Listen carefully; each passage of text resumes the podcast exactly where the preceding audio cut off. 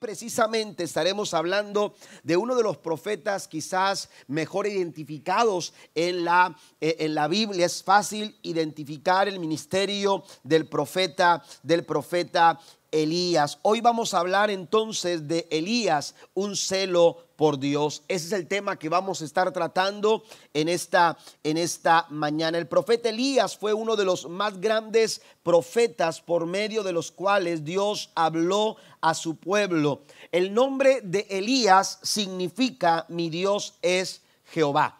Mi Dios es Jehová. Desde el mismo nombre, el significado de su nombre ya eh, eh, señalaba la posición que como, que como profeta o función él desarrollaba. Elías fue un profeta valiente, un hombre de fe y confianza en el Señor. A él se le llegó a conocer Hoy lo conocemos como el profeta de fuego. Amén. Más adelante mencionaremos el por qué se le da esa, esa, distinción al profeta Elías como el profeta de fuego. Elías desarrolló su ministerio profético en, eh, en días en los que el pueblo de Israel estaba lleno de idolatría. Esto debido a que el rey Acab, eh, su líder, político eh, se había apartado de Jehová para adorar y servir a dioses falsos con su liderazgo, con esta forma de liderar y gobernar al pueblo. No solamente caminó por los caminos equivocados eh, él, sino que también eh, llevó consigo, arrastró consigo a la gran mayoría del pueblo de Israel. Acab, por su idolatría, eh, dio apertura para que eh, las personas en Israel pudieran, se estableciera una forma de culto idólatra y pagano, cosa que a Dios no le agradaba. La mayoría de los israelitas habían dejado de servir al Señor y estaban, escuche esto, convencidos de que Baal era el verdadero, el verdadero Dios. Si usted va a la Biblia, en primer libro de Reyes, capítulo 16, versículo 29 en adelante, recuerde que algunas citas bíblicas no están en sus notas, eh, usted las puede anotar a un ladito, pero eh, primer libro de Reyes, capítulo 16, versículo 29 al 33 dice, comenzó a reinar Acab, hijo de Omri, sobre Israel el año 38 de Asa, rey de Judá. Y reinó Acab, hijo de Omri, sobre Israel en Samaria 22 años. Y Acab, hijo de Omri, hizo lo malo ante los ojos de Jehová, más que todos los que reinaron antes de él. Y note lo que dice el versículo número 31, porque uno pensaría en las causas, el por qué. ¿Cómo es que un pueblo eh, eh, con, con, la historia, con la base, con eh, las instrucciones tan claras, cómo que es que un pueblo de Dios, cómo el pueblo de Dios pudo haber perdido el rumbo? Bueno, el versículo 31 dice, porque le fue ligera Amén. Le fue ligera, dice, cosa andar en los pecados de Jeroboam, hijo de Nabat, y tomó por mujer a Jezabel, hija de Edbaal, rey de, de los Sidonios, y fue y sirvió a Baal y lo adoró. Dos cosas aquí se mencionan. Primero, tuvo una ligereza al, al, eh, al, de alguna manera, al tomar eh, una posición eh, poco preocupada, muy ligera de, de, analizar, tuvo, tuvo mucha, no tuvo cuidado, mejor dicho, de establecer qué era lo, lo importante, no supo valorar. Y cuando nosotros no aprendemos a, a, a desarrollar esa capacidad para discernir qué es lo bueno y qué es lo malo, cuando no somos capaces de discernir qué es lo que Dios espera de nosotros y, nos dejamos llevar eh, por lo que vemos, por lo que otros dicen, vamos a actuar de esta misma manera. Y, nuestro hogar va a ser afectado, nuestro matrimonio, eh, nuestras decisiones van a ser afectadas, nuestra forma de andar van a ser afectadas inevitablemente. Primero, él fue, le fue muy ligero eh, eh, el hecho de copiar las maneras y formas en las que se había conducido, dice aquí claramente, en los pecados de Jerobeam, hijo de Nabán. Y no solamente eso, sino que tomó por mujer a una, a una, eh, a una mujer de los sidonios, dice, llamada Jezabel, hija de Ed Baal. Amén. Eh, un pueblo pagano, idólatra. Eh, eh, entonces permitió una influencia extranjera que eh, le, le, mostrara, aleluya, una forma de culto distinta. Y todo esto dio apertura para que no solamente él se corrompiera, sino que también se corrompiera todo el pueblo. Note lo que dice el verso 32. E hizo altar a Baal en el templo de Baal que él edificó en Samaria. Hizo también Acab una imagen de acera, haciendo así Acab más que todos los reyes de Israel que reinaron antes que él para provocar la ira de Jehová Dios de Israel. Es decir, la idolatría empezó a abundar a tal grado que había profetas dedicados. No solamente había, había un templo edificado en Samaria donde gobernaba Acab desde Samaria, sino que también había profetas dedicados al servicio de los dioses paganos. Usted lo puede corroborar en el primer libro de Reyes, capítulo 18, versículo 19, cuando Elías enfrenta en el monte Carmelo, aleluya, a los cientos de profetas de Baal y cientos de profetas que servían, aleluya, a Cera. En medio de todo este contexto idólatra, Elías había mostrado ser un profeta valeroso, aleluya, fiel al Señor y había hecho todo lo que estaba alcance para erradicar la idolatría. De ahí el tema de esta mañana. Elías tuvo como motor, aleluya, para mantenerse firme y fiel al Señor, un vivo celo por Jehová. Un vivo celo por Jehová. Fue un hombre valiente, incluso se atrevió a denunciar en, la cara de Acab, se atrevió a denunciarlo. Cuando Acab, aleluya, lo, encontró, dice la escritura, que se encontraron en el camino, se vieron cara a cara y, en tiempos de sequía, aleluya, eh, cuando Acab se encuentra con Elías, le dice, ah, eres tú el que estás, aleluya, eh, mortificando al pueblo de Israel. Y entonces Elías dice, no te equivoques, no soy yo, es tu mal proceder, es tu mal liderazgo, es tu, es tu, es tu camino, el camino equivocado que tú has tomado. Y lo denunció y ahí le, le, dijo, vamos a convocar al pueblo y vamos a la cima del monte Carmelo y vamos a llevar a los, lleva a los profetas de acera y lleva a los profetas de Baal y, y, y el Dios, aleluya, que responda con fuego, ese sea el Dios sobre Israel. De ahí del por qué lo conocemos como el profeta de fuego. Porque él hizo, a través de su oración, hizo descender fuego del cielo. Como era de esperarse, aleluya, no hubo respuesta de Baal. No hubo respuesta de acera. Porque la Biblia dice en el Salmo 115, refiriéndose a los ídolos, aleluya, tienen boca, pero no hablan. Tienen ojos, pero no ven. Tienen manos, pero no palpan. Tienen pies, pero no andan. Oídos tienen, pero no escuchan. Como era de esperarse, Baal no dio respuesta. Cuando buscaron la respuesta de Acera, aleluya, Acera se quedó callada. No pudo responder. Elías les decía, levanten más la voz, aleluya, hagan más alboroto porque quizás no los puede escuchar porque está un poco distante o está ocupado haciendo otras cosas, aleluya. Y, el, eh, y la escritura dice que, que tasajeaban sus cuerpos, que hacían sus rituales, pero avanzaba el tiempo, aleluya, y sus dioses no respondieron, aleluya. Pero cuando Elías clamó al Dios eterno, cuando Elías levantó su voz, aleluya, al Señor, la Biblia dice que Dios trajo respuesta y fuego del cielo descendió y consumió aquel altar porque Dios es el único Dios verdadero. Den un aplauso fuerte a nuestro Dios todopoderoso. Ahora, eh, vale la pena señalar también que Elías eh, cuando después de haber hecho descender fuego del cielo, la Biblia dice que degolló a los profetas de Baal, les cortó la cabeza y a los profetas de acera.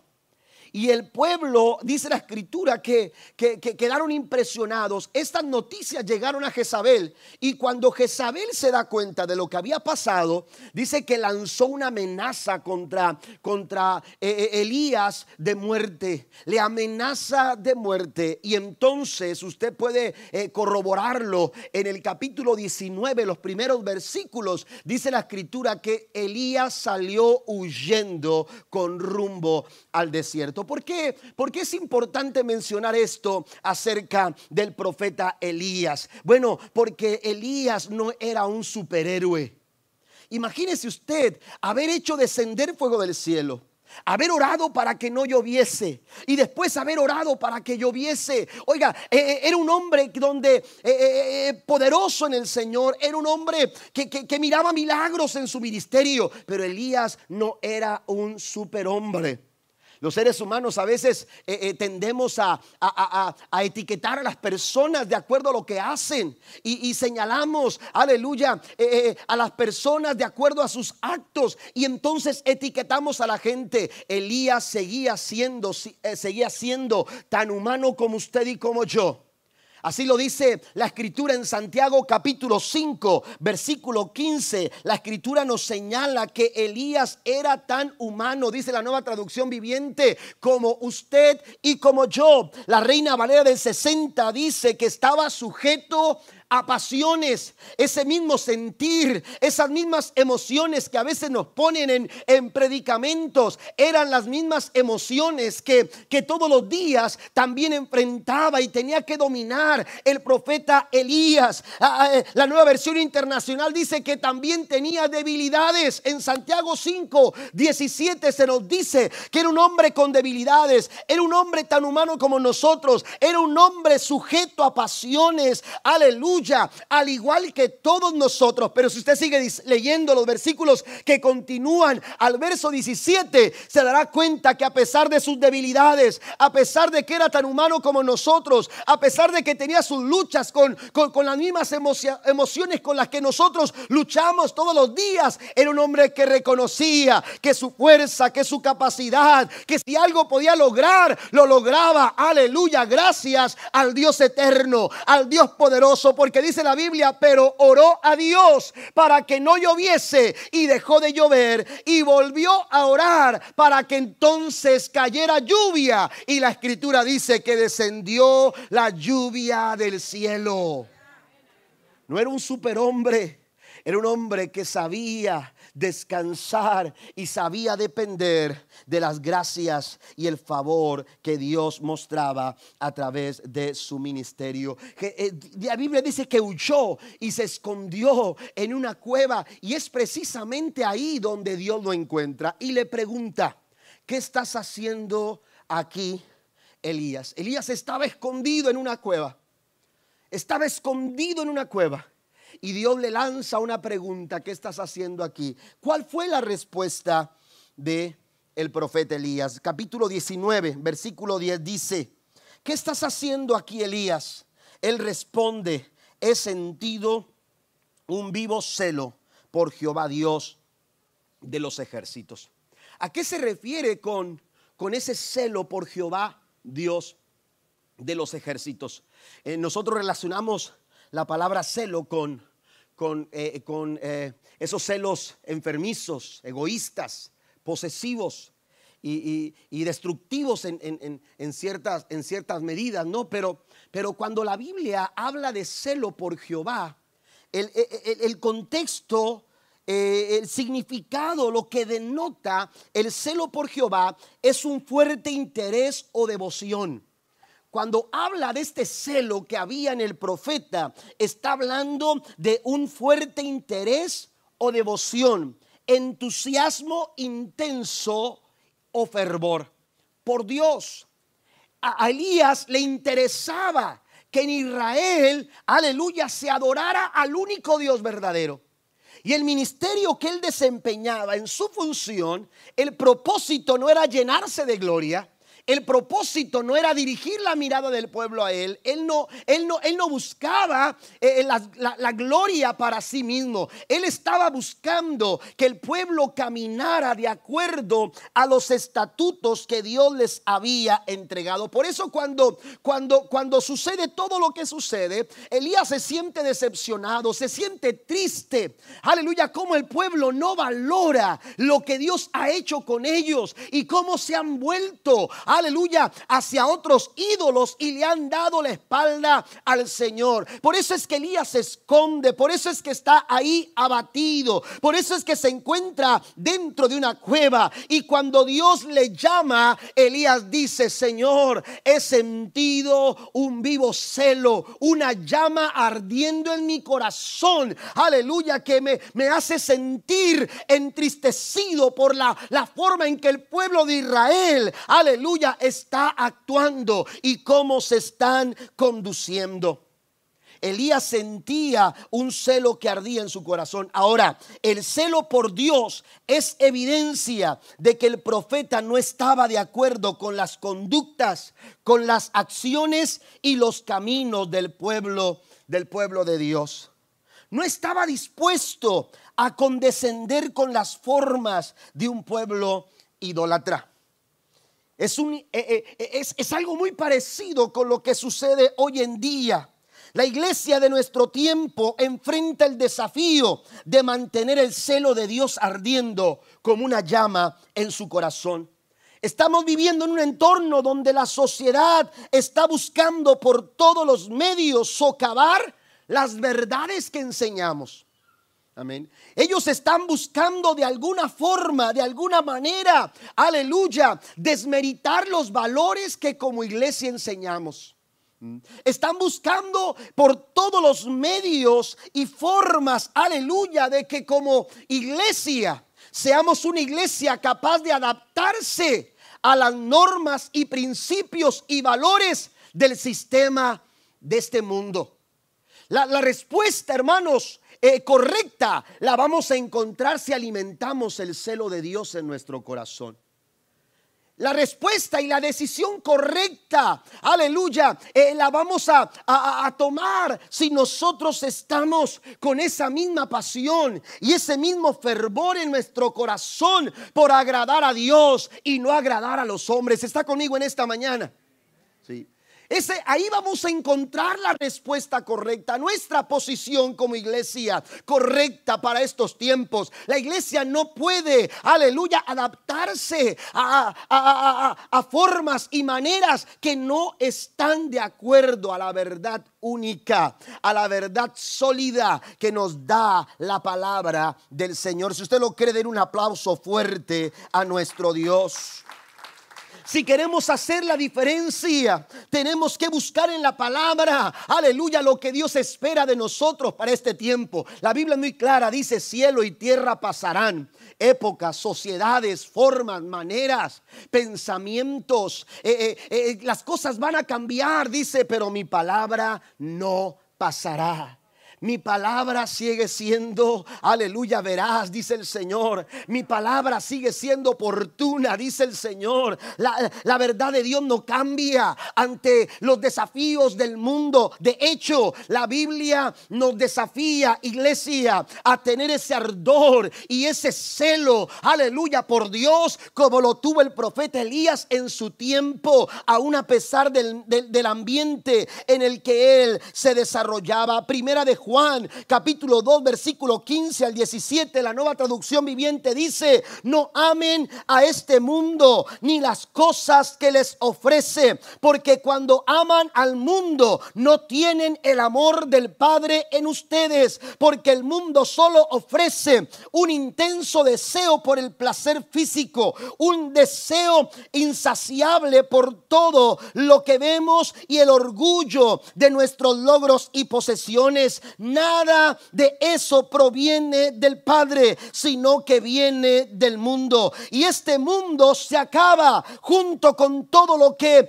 aleluya, la gente tanto desea. Pero el que hace lo que a Dios le agrada, vivirá para siempre. El mundo nos ofrece muchas cosas. Hay ofertas allá en el mundo todos los días. Eh, eh, tus hijos están expuestos a esas ofertas que el mundo les da. Cuando vas al trabajo hay ofertas, aleluya, que el mundo eh, te presenta. como cuando usted llega a una tienda y se encuentra con ese vestido rojo que siempre, que siempre quiso comprar y de pronto dice, wow, está a mitad de precio, esto es una ganga.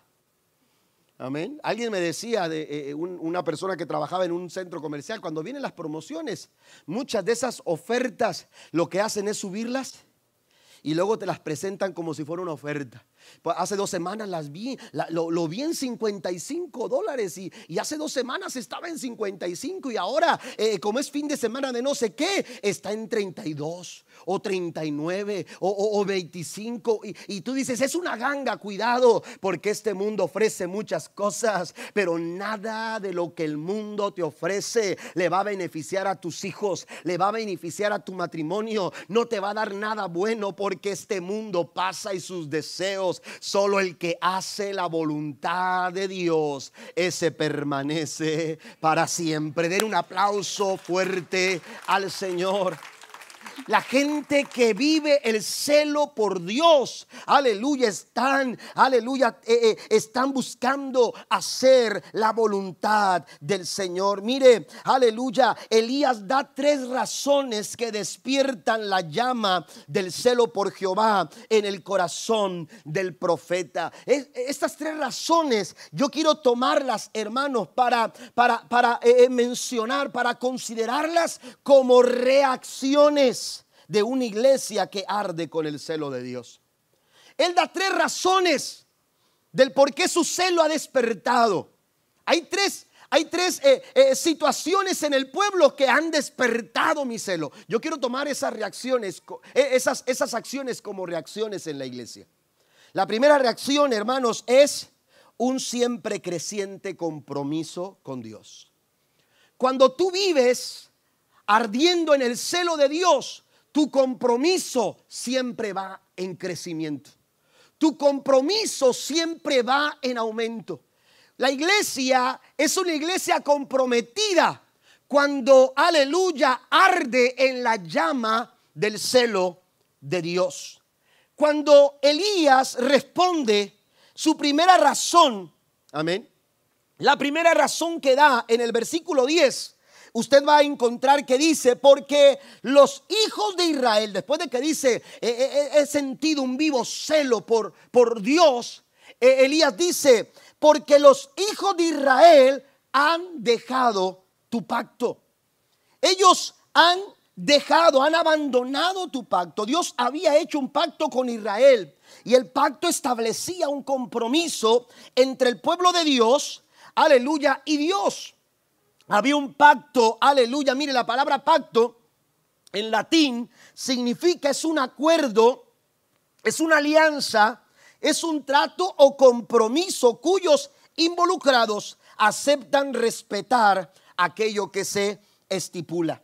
En el pacto se establece un compromiso y se fija la fidelidad hacia los términos acordados o hacia la declaración del pacto. Por lo tanto, obliga el cumplimiento de, las pautas que se establecen en el acuerdo. Elías denuncia al pueblo ante Dios de haber dejado eh, eh, el pacto. Otras versiones dice, abandonaron el pacto, lo rompieron, no lo respetaron. Esta acción significa que el pueblo había faltado a la fidelidad en su compromiso.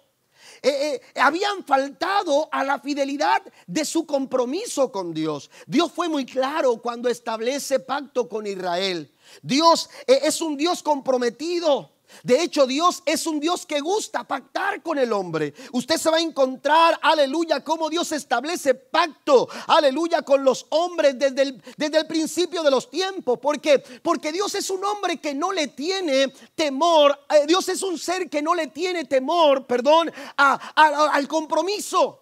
Hay personas que tienen temor al compromiso. Y hay gente que posterga eh, eh, comprometerse porque, porque le tienen miedo se sienten no listos, se sienten no aptos, le, corren al compromiso.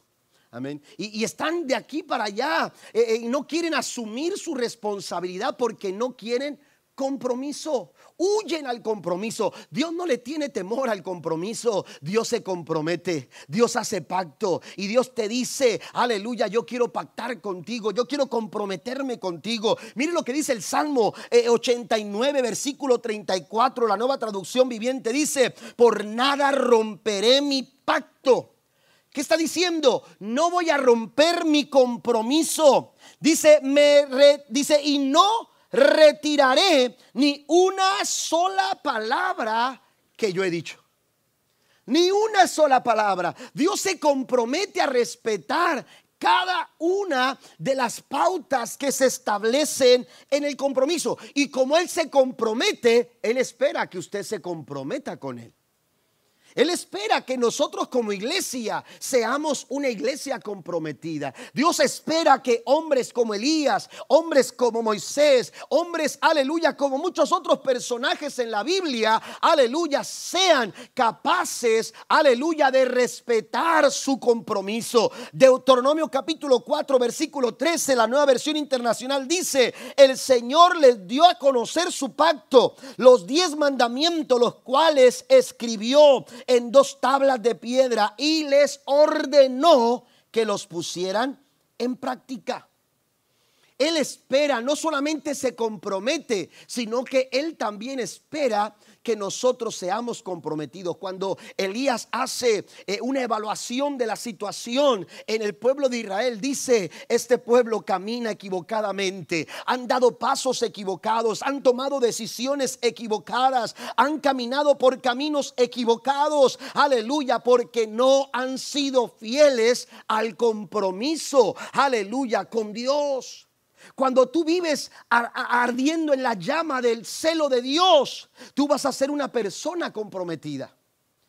No vas a estar ahuyentándote eh, eh, o corriéndole al compromiso en tu casa como padre, como esposo, en tu trabajo, como empleado, como patrón, como jefe, en la iglesia, en el liderazgo, como miembro de la, de la iglesia. Donde quiera que estés, estarás siendo una persona comprometida. Una persona que, que, no, que no le huye al compromiso. Porque, aleluya, eh, eh, el, el celo por Dios, aleluya, exige de nosotros ser personas comprometidas. En la Biblia encontramos, por ejemplo, a Nehemías, en tiempos de Nehemías, eh, recibiendo a un grupo de personas en el capítulo 9, haciendo compromiso con Dios. En el verso 38, usted puede anotar esa cita, le dice, a causa pues de todo esto, nosotros hacemos fiel promesa y la escribimos firmada por nuestros príncipes, por nuestros levitas y por nuestros sacerdotes. Yo no sé si usted recuerda, la primera vez que yo tuve eh, contacto con algo que, que, se conoce en, en, las escuelas como, como eh, parece que es compromiso del estudiante, algo así.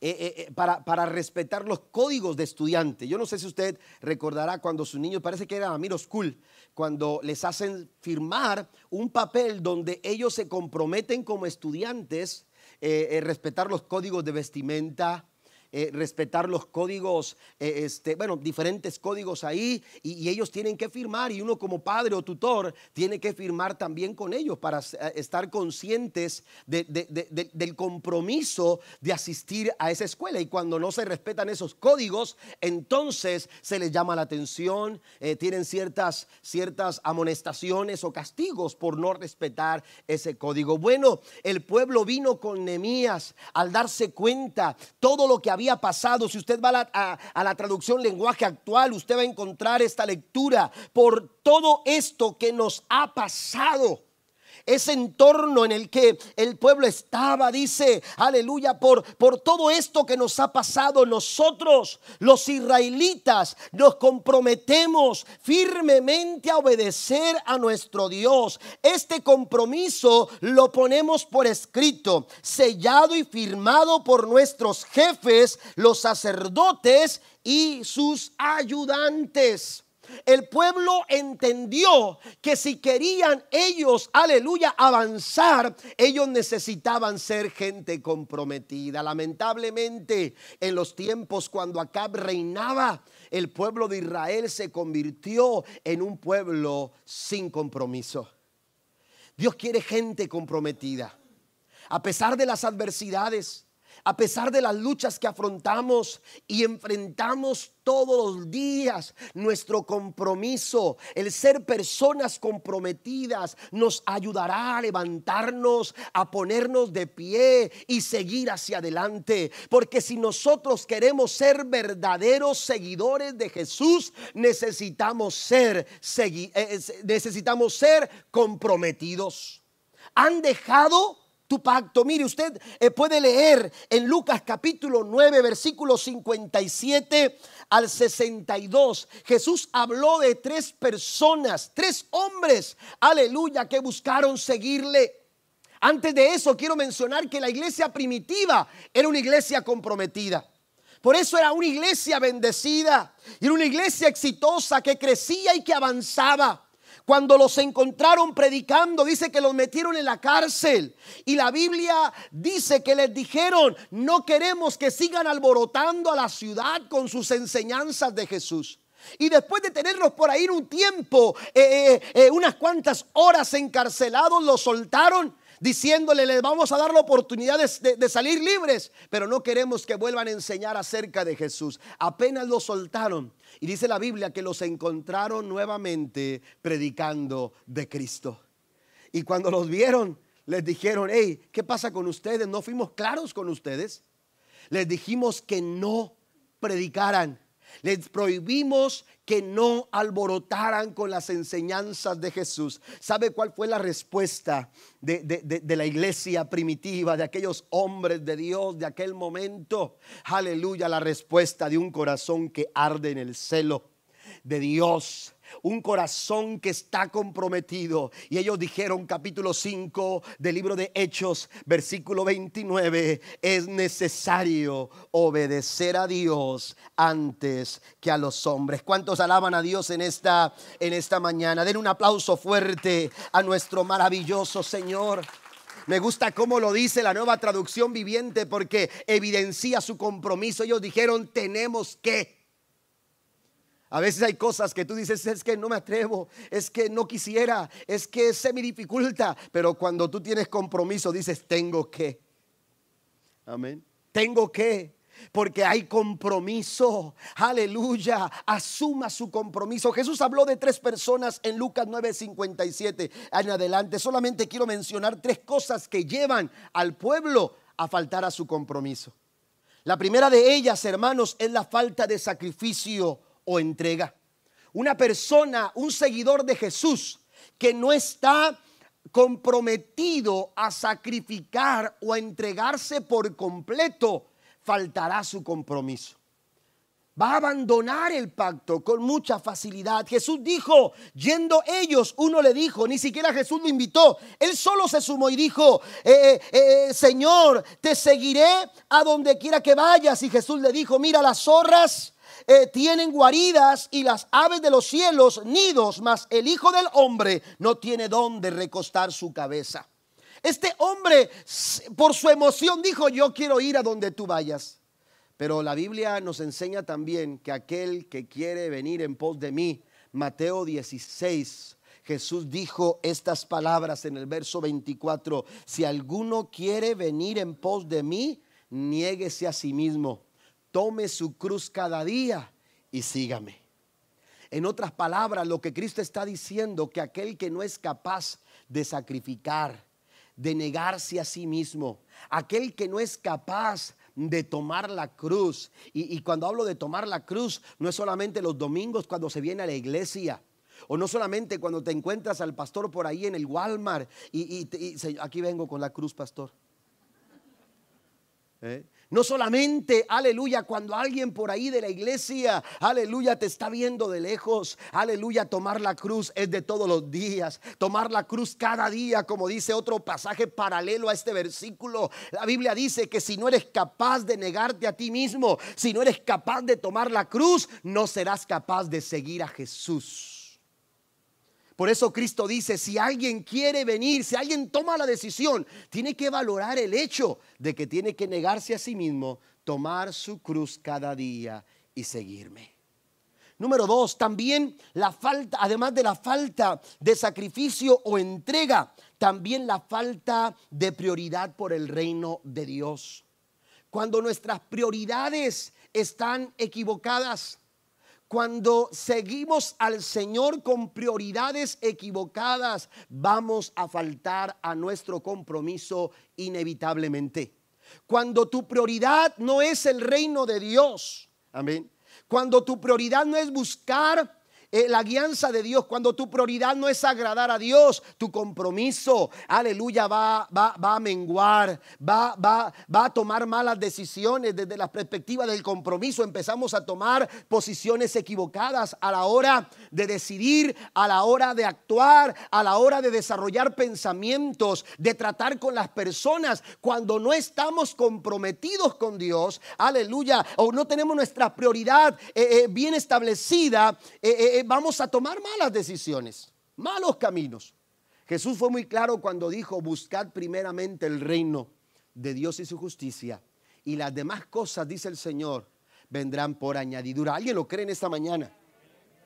Dios está buscando gente comprometida, pero para ser comprometidos tenemos que hacer sacrificios, entregarnos por completo, pero también tenemos que establecer el reino de Dios como nuestra prioridad. Y número tres, también la falta de convicción acerca del reino de Dios. El segundo personaje, cuando Jesús le dijo, sígueme, aquel dijo, Señor, déjame primero.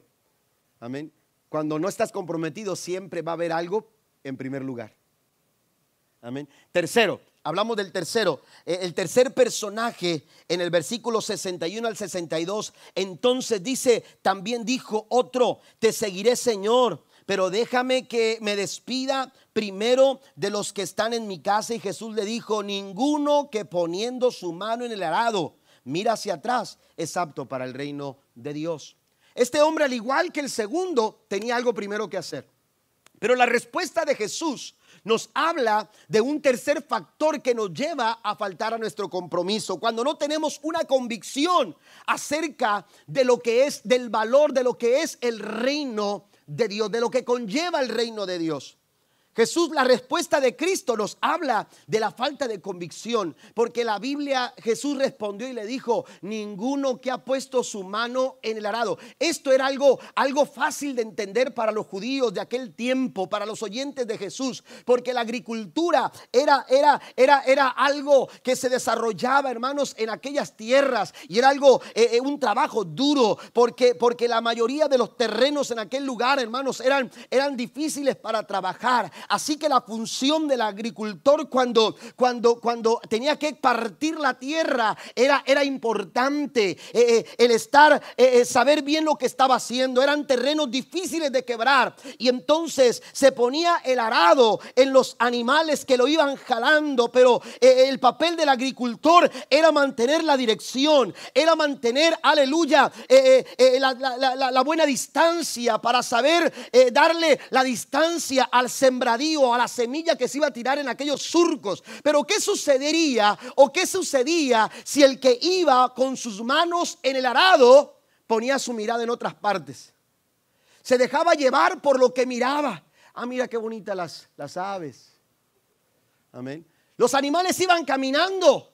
Y si no iba poniendo, sosteniendo el arado, hermanos, la, eh, la distancia, las líneas, los surcos, eh, la profundidad que se buscaba hacer, hermano, podía perderse.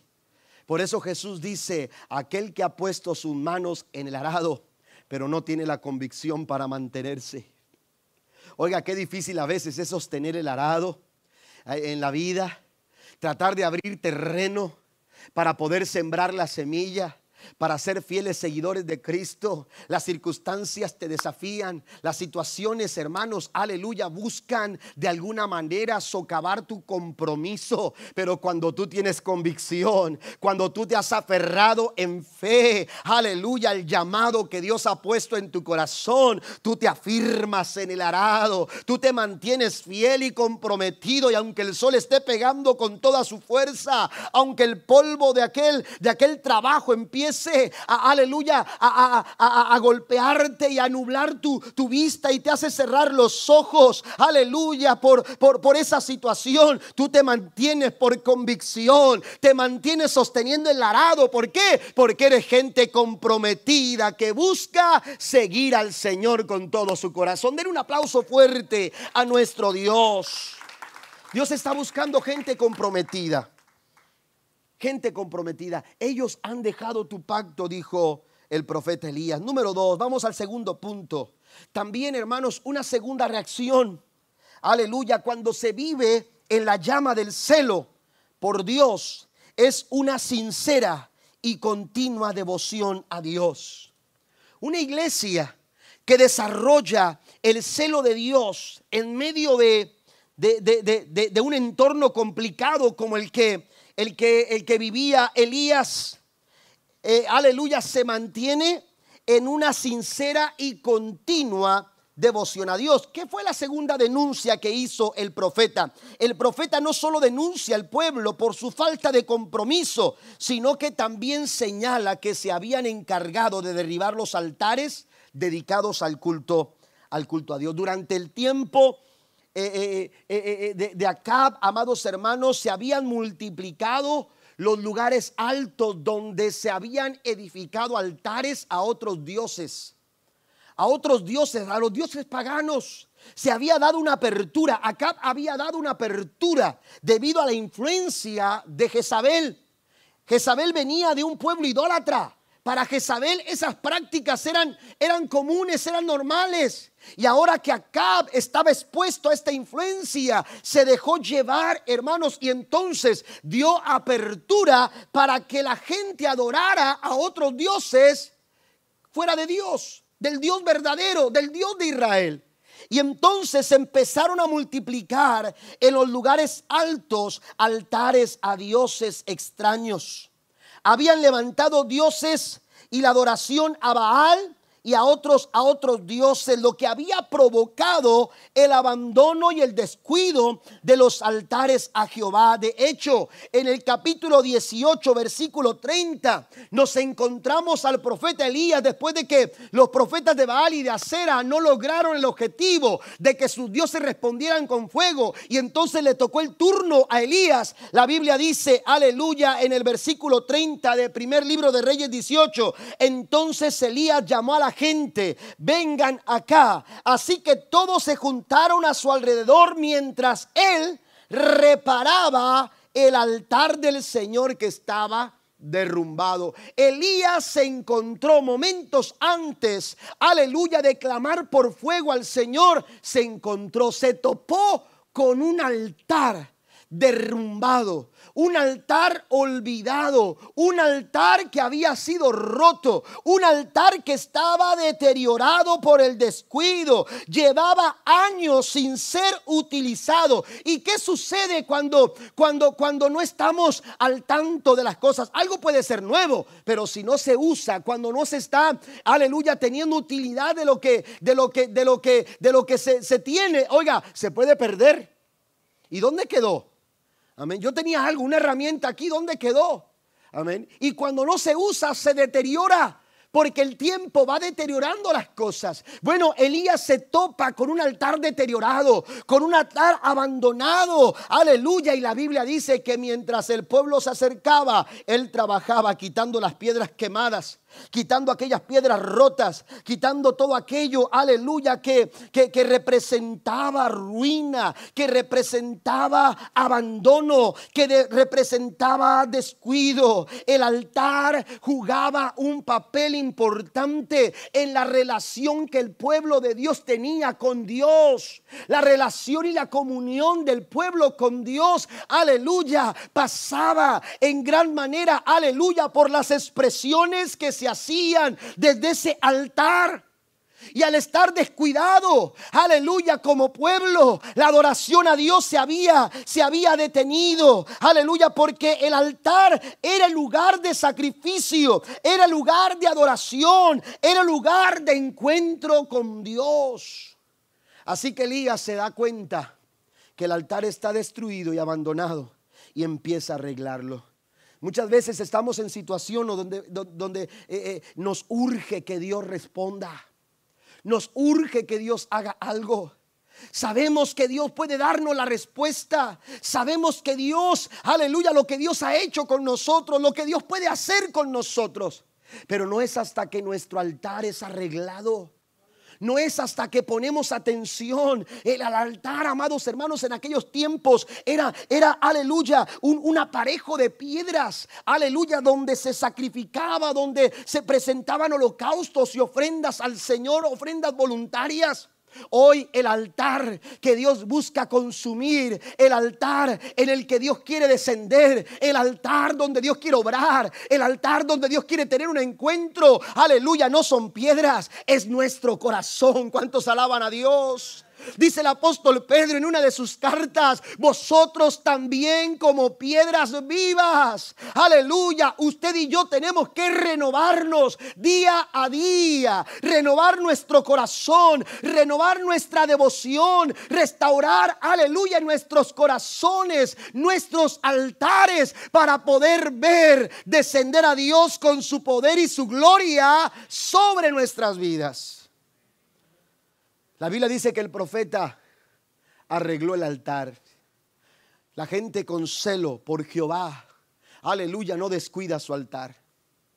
No descuida su lugar de adoración. No descuidan, aleluya, su lugar de encuentro con Dios. Y hay muchas situaciones que quieren arruinar tu altar. A veces son pensamientos, a veces son eh, conductas y acciones que en ocasiones no se miran como algo malo no se miran como algo dañino, pero hay que tener cuidado. Aleluya, nuestro altar, aleluya, juega un papel importante a la hora de expresarle al Señor nuestro amor y nuestra devoción.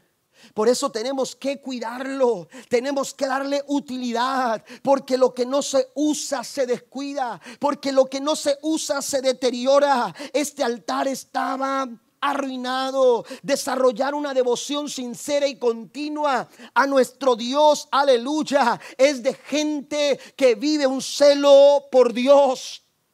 Hay personas que salen de un culto deseando que, aleluya, pueda llegar otro culto, porque, aleluya, su pasión, su devoción por adorar a Dios, aleluya, es mucho, mucho más fuerte. Dios está buscando una iglesia comprometida pero también está buscando una iglesia, aleluya, que sea sincera y tenga un continuo, una continua devoción al Señor. Mire lo que dice 1 Timoteo capítulo número 4 versículo 8. Pues aunque el, el ejercicio físico trae algún provecho, la piedad es útil para todo, ya que incluye una promesa no solo para la vida presente, sino también para la venidera habla del ejercicio. Amén. El ejercicio. Eh, yo no sé si a ustedes les ha pasado, pero, pero comenzamos a hacer ejercicio y apenas levantamos, no sé, unas cuantas repeticiones de, de, de, este, ah, de, unas, de unos ejercicios, de unas...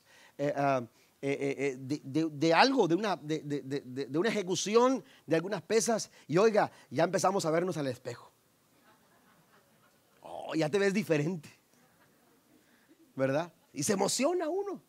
Y mañana voy a hacer lo mismo. Y llega mañana y lo hace. Ya el tercer día ya como que empiezas un poquito así. ¿Me entiende? Este, ah, el ejercicio es bueno. ¿sí? Es, dice, dice aquí que, es, es eh, eh, tiene, tiene provecho. Mm. Ejercitarnos marca la diferencia. Este cuerpo no nació de la nada. Es disciplina. ¿Sí? Es trabajo rutinas. Pero escucha esto, dice, dice la escritura, dice, aprovecha para algo. Y se nota la diferencia. Bueno, habla de la piedad Pablo. Esto lo compara con la piedad. ¿Qué si ejercitamos la piedad? La palabra piedad nosotros la relacionamos con la compasión hacia alguien.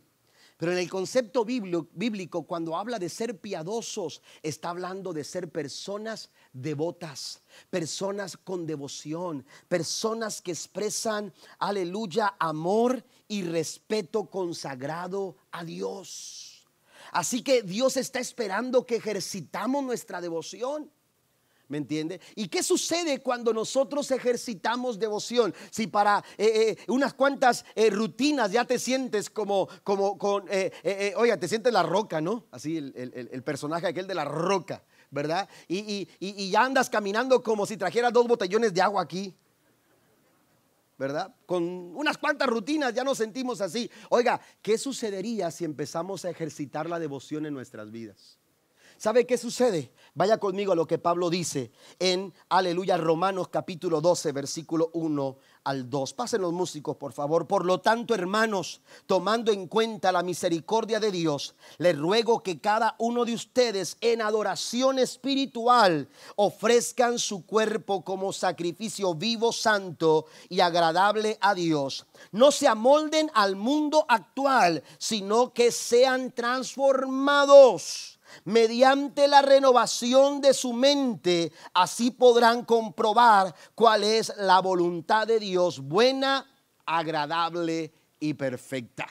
Así como el ejercicio puede llegar a transformar tus bíceps, tu pecho, puede transformar tu cuerpo, aleluya, y ver un cuerpo, aleluya, ejercitado. Así también cuando ejercitamos la devoción, aleluya, va a transformar nuestras vidas, va a transformar nuestros corazones. Cuando Elías encuentra un altar arruinado, aleluya, ese altar arruinado es una viva ilustración de la condición en la que estaba el pueblo de Israel, porque la condición condición del altar es un reflejo de la condición del corazón. Amén. Es un reflejo de cómo está nuestro corazón. ¿Qué sucede cuando entonces ejercitamos nuestra devoción? Aleluya, lo que sucede es que se produce un carácter agradable ante los ojos del Señor. Dice la Biblia que el apóstol Pablo dice transformando nuestra mente renovando nuestros pensamientos. Si usted quiere renovar su mente para, para, para desarrollar eh, eh, eh, un, un mejor pensamiento, una mejor perspectiva de vida, si usted quiere tomar mejores decisiones, si usted quiere dar pasos certeros, lo que usted necesita, aleluya, es desarrollar y ejercitar la devoción, desarrollar la piedad, desarrollar un espíritu de sincera y continua devoción al Señor. Porque la condición de nuestro altar es el reflejo de la condición de nuestro corazón. ¿Qué dice Pablo? Hebreos 13, versículo 15. Por lo tanto, por medio de Jesús ofrezcamos un sacrificio continuo de alabanza a Dios, mediante el cual proclamamos nuestra lealtad. Ese es compromiso. Nuestra lealtad a su nombre. Y el verso 16 dice, y no se olviden de hacer el bien, ni de compartir lo que tienen con quienes pasan necesidad. Estos son los sacrificios que le agradan a Dios. Ya no es un altar donde se mataban animales y se derramaba sangre. ¿Cuáles son los sacrificios que agradan a Dios? La obediencia.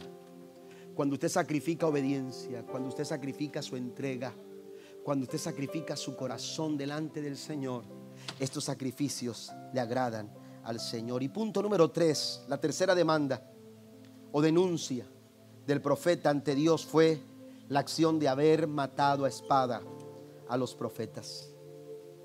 Dice el profeta Elías, han dejado tu pacto, han abandonado el altar, pero han matado a espada a tus profetas. ¿Quiénes eran los profetas? Los profetas eran el dedo de Dios. Los profetas era la forma en que Dios se comunicaba con el pueblo. En otras palabras, darles muerte era como silenciarlos. Era callarlos. Imagínese usted Cuando, cuando Elías dice estas palabras, cuando Elías dice, han matado a espada a tus profetas, esto da la sensación de que se había activado una persecución intencional eh, sobre el ministerio profético de Israel. Querían silenciar a los profetas. A lo mejor no matar a todos, pero al matar a uno, al matar a dos, al matar a, ciertos profetas, otros profetas decían, mejor no hablo, mejor no digo. Se intimidaban, quizás podían acobardarse. El mismo Elías se sintió amenazado cuando Jezabel le dijo, voy a hacer lo mismo que sucedió con los profetas de Baal y de Acera. Pero la verdad es que el pueblo había cerrado su oído. No querían escuchar. Silenciar a los profetas era decir, no quiero escuchar lo que Dios quiere hablarme. No quiero oír, no tengo disposición en mi corazón para escuchar lo que Dios tiene que decirme. ¿Sabe que, que la Biblia nos habla de este pueblo? Un pueblo que, que no quiso escuchar. ¿Cómo lo dice el Salmo 81, versículo 11 al 14? Pero mi pueblo no oyó mi voz e Israel no me quiso a mí. No es que le dijeran a Dios, no te queremos escuchar, pero mataron a mis profetas. Ese instrumento que Dios utilizaba para hablar al pueblo, aleluya, fueron silenciados simplemente porque el pueblo decía, no quiero escuchar. Y Dios lo dice en el Salmo 81, versículo 11, mi pueblo no quiso oírme. Mire, Dios nos habla de muchas maneras, lo dijimos hace algunas semanas atrás. Dios nos habla por medio de la palabra, de la Biblia. Dios nos habla por medio del Espíritu Santo. Dios nos habla a través de hombres y mujeres espirituales, líderes espirituales. Dios nos habla a través de las circunstancias. Hay situaciones que tú estás pasando en tu vida. Aleluya, que Dios puede utilizar para hablar a tu corazón. A veces momentos buenos, pero también a veces momentos que nos duelen. Momentos que nos hacen sufrir y que nos hacen pasar por tiempos difíciles. Pero Dios todo el tiempo está hablando. La pregunta es, Vamos a escucharle. Vamos a escucharle. Cuando tú tienes un celo vivo por el Señor, estás comprometido. Tienes una devoción continua. Pero también, número tres, hay una disposición para escuchar la palabra de Dios. Póngase de pie conmigo, por favor, en esta, en esta noche, en esta mañana. Lucas 11, 28. Jesús respondió, pero aún más bendito es todo aquel que escucha la palabra de Dios y la pone en práctica. Usted ha escuchado la palabra de Dios. Usted ha escuchado lo que Dios ha tenido que decir a nuestros corazones. Hoy nuestro corazón tiene que responder. Hoy nuestro corazón tiene que responder a lo que hemos escuchado. Como iglesia, Dios busca que desarrollemos el celo de Dios en nuestros corazones. Porque esto nos va a ayudar a mantenernos en el camino correcto.